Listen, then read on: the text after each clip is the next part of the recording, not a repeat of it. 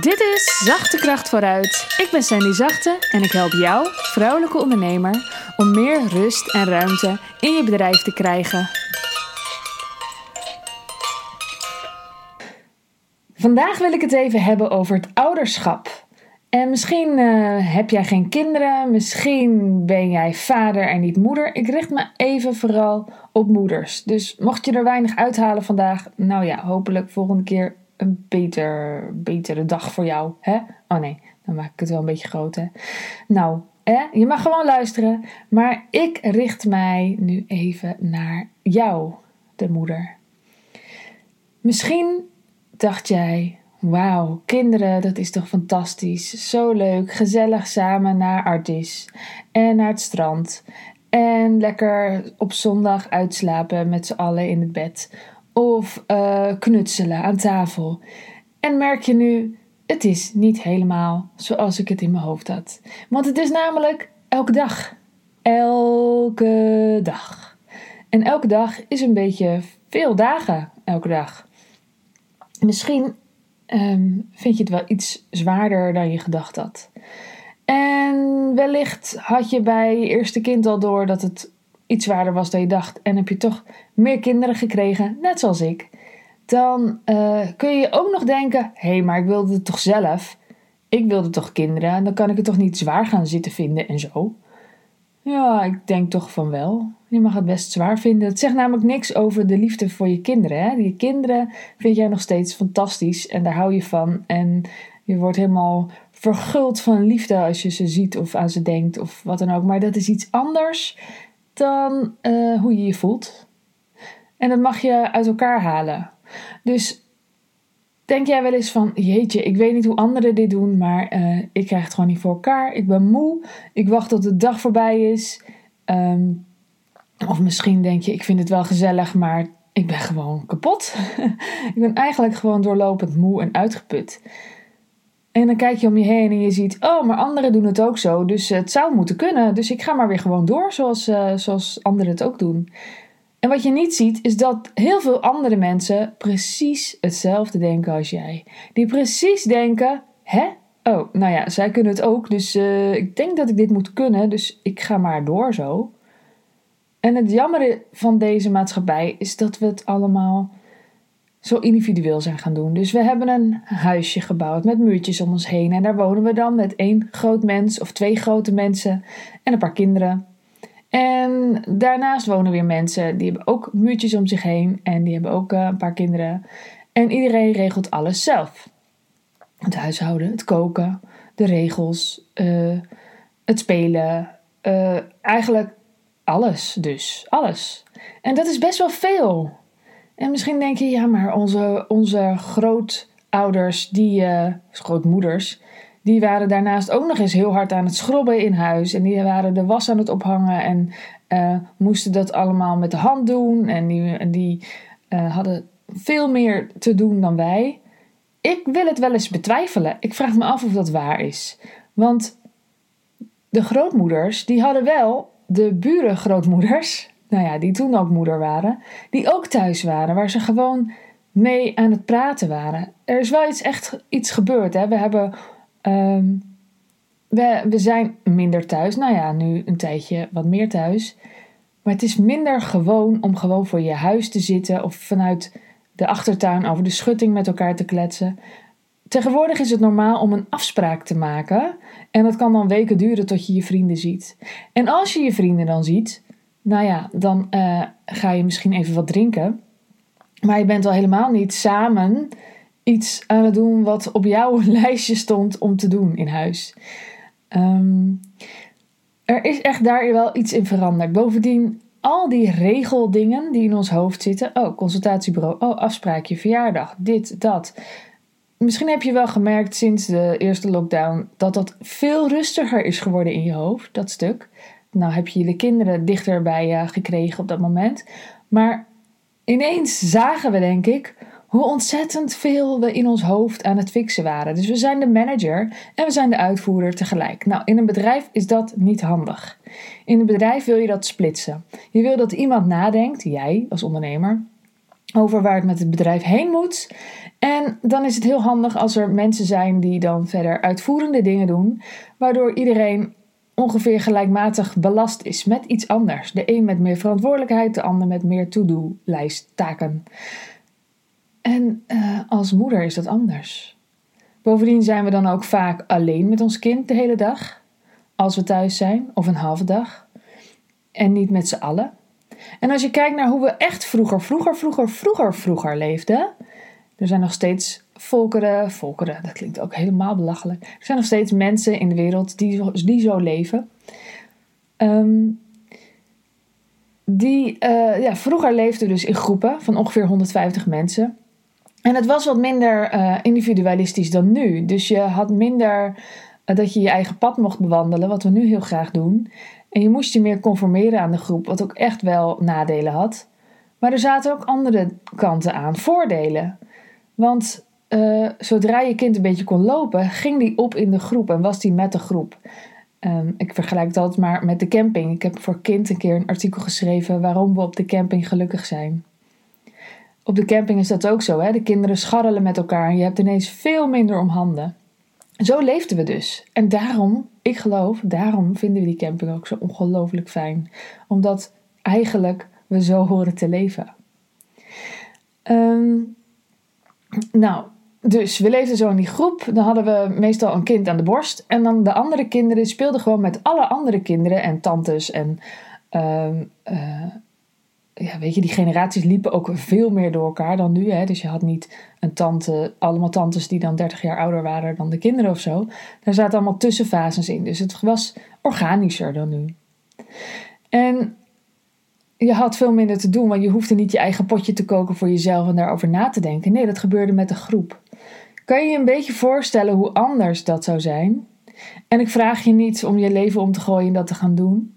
Maar ik denk wel dat het zinnig is om in ieder geval je te beseffen dat hoe wij het hier doen, dat dat helemaal niet is per se hoe het hoort of hoe het klopt. Dat is alleen maar gewoon cultuur. Dat is ontstaan zo. En we vinden het allemaal maar normaal. En daar kun je dingen aan doen. Er zijn mensen die in een uh, woongroep gaan wonen. Er zijn mensen die met hun ouders of schoonouders uh, in een boerderij gaan wonen of uh, in het buitenland. Er zijn mensen die um, de andere kant op keuzes maken, want dat kan ook. Dus dat je niet denkt, hé, hey, ik wil het samen doen, maar dat je denkt, oké, okay, wij gaan het hier doen met twee volwassenen en een paar kinderen, of één volwassene en een paar kinderen. Maar ik ga het op een andere manier niet alleen doen. Wij wonen hier alleen, maar ik ga niet al het uitvoerende werk zitten doen. Want het slaat nergens op, het is te veel. En zeker als ondernemer kun je heel erg keuzes daarin maken. Je zult merken als je het doet dat als je meer geld nodig hebt, dat er meer geld is. Kijk, ik vraag je niet om duizenden euro's extra uit te gaan besteden of zo. Maar je zult merken, als je bijvoorbeeld uh, een schoonmaker laat komen, iemand die het huis schoonmaakt, of je besteedt uit dat de boodschappen bezorgd worden. Of je besteedt, nou, verzin het maar. Het koken. Je, je besteedt uit uh, um, het verven, behangen, het nadenken over je huis. Het opruimen van je huis. Of het helpen met opruimen van je huis. Um, je besteedt uit dat iemand de kinderen ophaalt. Uh, nou ja, je hebt natuurlijk ook gewoon kinderopvang. Allemaal keuzes, allemaal het uitbesteden van uh, werk. Op, ja, zodat jij er niet alleen voor staat of met je partner alleen voor staat. Die keuzes kun je maken en het gaat vaak om uh, keuzes als 50 euro minder of meer. En dat zijn vaak wel de bedragen die je als ondernemer heel snel kunt opvangen. Want stel je voor dat je ervoor kiest om iemand te laten schoonmaken voor drie uur per week. En dat kost 50 of laten we zeggen 60 euro.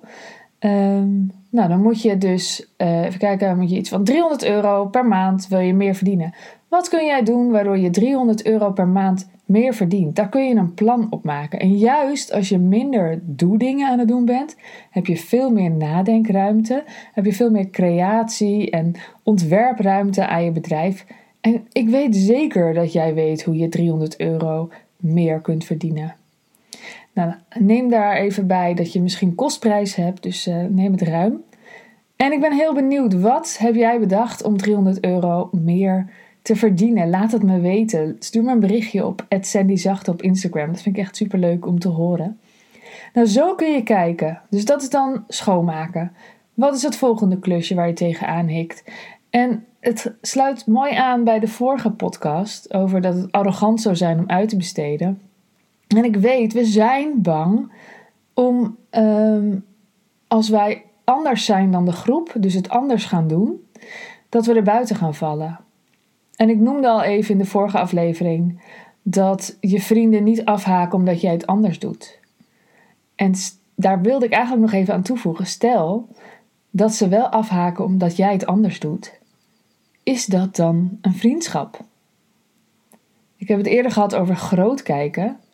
Heb jij vrienden die jou groot kijken?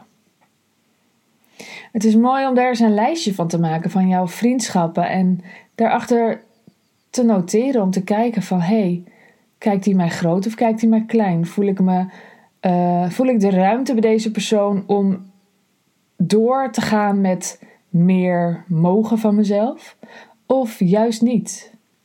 En verbind er maar eens een conclusie aan. Wat betekent dat dan? Wat houdt dat dan in? Wat ga ik doen met die informatie?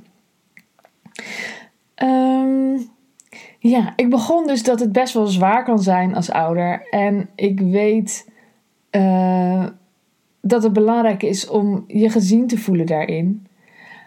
En deze podcastaflevering richt ik ook echt aan ondernemers, omdat ik weet dat je als ondernemer net iets meer directe invloed kan hebben op je leven. Omdat je heel veel keuzes kunt maken. Je kunt kiezen om aan één knopje te draaien en dat er iets mee verandert.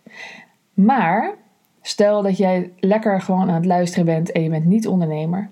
Weet dat je hoe dan ook altijd keuzes maakt over je leven. Dus je kunt de keuze maken om te gaan ondernemen. Je kunt de keuze maken om een andere baan te zoeken die misschien, waar je misschien meer verdient, waardoor je andere keuzes kunt maken. Of een baan die jou meer ruimte en rust geeft, uh, waar je niet hoeft over te werken, want dat gebeurt ook veel. Dat weet je, dan word je maar een bepaald aantal uur uitbetaald en toch uh, werk je meer dan dat. Ja, dus daarin kun je eindeloos veel keuzes maken. Dus het is niet alleen voor de ondernemer, maar iedereen kan keuzes maken. En ik weet dat niet iedereen in ditzelfde pakket zit. Dat de een uh, iets meer eh, worstelingen heeft en uh, in een soort visieuze cirkel zit, waardoor het moeilijk is om eruit te komen. Maar vraag hulp. Kijk wie jou kan helpen. Wie kan jou dan helpen om daaruit te komen? Ik wil vooral zeggen: jij kunt hier iets mee. Jij kunt hier iets mee doen. Jij kunt ervoor zorgen dat je het ouderschap minder zwaar gaat vinden. En je kunt er een plan op maken. Je kunt vanmiddag, vanavond, wanneer ook, volgende ochtend ehm, met een boekje gaan zitten en een uur nemen en opschrijven. Hoe ga ik ervoor zorgen dat het minder zwaar wordt? Aan welke knopjes ga ik draaien? Ik, ik kan meer gaan verdienen met dit dan kan ik dat en dat en dat en dat en dat uitbesteden. Ik kan uh, ervoor zorgen dat ik me lekkerder in mijn vel voel. Ik kan ervoor zorgen dat ik meer tijd voor mezelf neem. Hoe ga ik dat doen? Weet je, dus als je het heel algemeen houdt van oh, gewoon veel meer voor mezelf zorgen. Maar je kan het veel meer plannen. Je kan er echt een plan op maken. Je kan gewoon zeggen: ik ga twee keer per week van 9 tot 10 in bad, ochtends vroeg. Um, op mijn werkdagen. Je kunt bedenken ehm, met wie je wil omringen, waardoor je je fijner voelt. Je kunt bedenken waar je naar wil luisteren, waar je naar wil kijken en waar je vooral niet naar wil luisteren en niet naar wil kijken om je beter te voelen. Je kunt bedenken wat je misschien zelfs in de opvoeding anders zou willen doen, waardoor je je minder leeggezogen voelt. En um, waar je over moet praten als je een partner hebt. Wat zijn de punten waar je het nooit over gehad hebt, maar waar jullie het echt een keer over moeten hebben? En maak een echt plan met data en alles. Gewoon als een soort ondernemingsplan. Maak een echt plan.